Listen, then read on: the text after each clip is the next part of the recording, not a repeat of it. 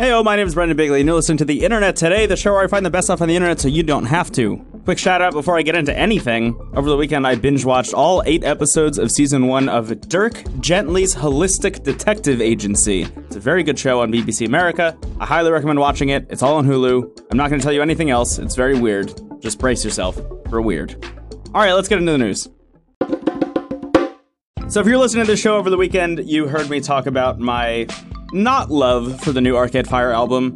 I have listened to it a few times since then. I do think that it's uh, a little bit better than on my first listen. That's besides the point. One of the most interesting things that's been happening with this record has been their marketing push, mainly through a Twitter account called the Everything Now Corporation, which has served as kind of just a parody of consumerism, I guess. I don't know. It's, it's a very classic, cliche thing to do in rock and roll, just like make fun of consumerism. But that's kind of the ethos of the album, and that's kind of why I don't love it as much as some of their other stuff. But that said, they hit Kim Kardashian levels of merch the other day by announcing, releasing, and then immediately selling out of a limited edition fidget spinner with the Arcade Fire Everything Now Corporation logo on it that flips out into a USB drive which has the new album on it, and the whole thing costs $110 before shipping. The evolution of fidget spinners over time has been very interesting.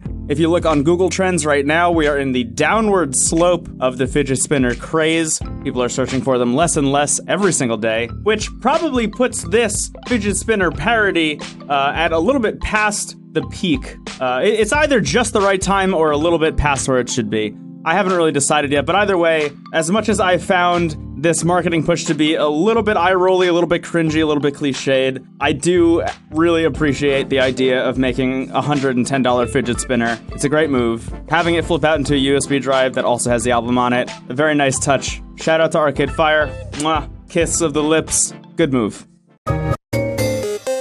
I saw the story on Business Insider about a family called the Donnellys. They just received the Guinness World Record for being the oldest living family. How do you get that world record, you might be asking? Well, they are 13 siblings, the youngest of which is 70 years old, and the oldest of which is 92 years old. So I feel like every time there's a new oldest person on Earth, the question is always, how did you do it? How did you live that long? And now you have 13 people, and you can ask, like, hey, is there one thing that you guys all specifically do to stay alive?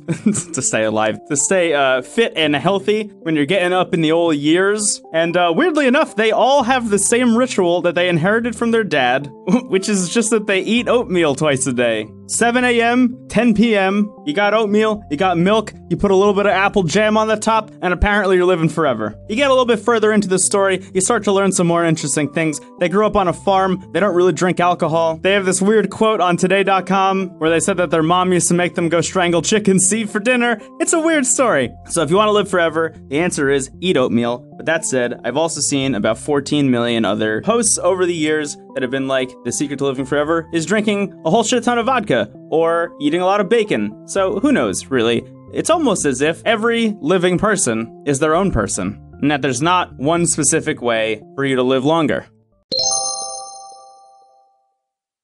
So I've been on a spice kick recently. Every time I go get lunch, I just try and find the spiciest thing near my office. So my curiosity was piqued when I read this story about a guy in the UK who drank what's called Satan's Shot. It is a brand of vodka that is infused with Carolina Reaper chili peppers. Currently, the Guinness Book World Record holder for the hottest pepper on earth. This guy and all of his friends, they get some at a festival, they go back to their house, they're like, let's all take a shot of this, this is gonna be a fun time, which is exactly the kind of thing I would do. I recognize this impulse within myself. They all take the shot, they're all having a rough time, as you would expect, but this guy in the story passes out, can't handle the heat. Ambulances are called. He gets carted away. The vodka is so hot he had to go to the hospital. So the guy is fine. I should mention that up front. But internally, I'm struggling with my reaction to the story because on one hand, I definitely, definitely should not try the vodka. It's bad. It can do bad things to me. On the other hand, I do have a bunch of tabs open of different places where I can get vodkas like this.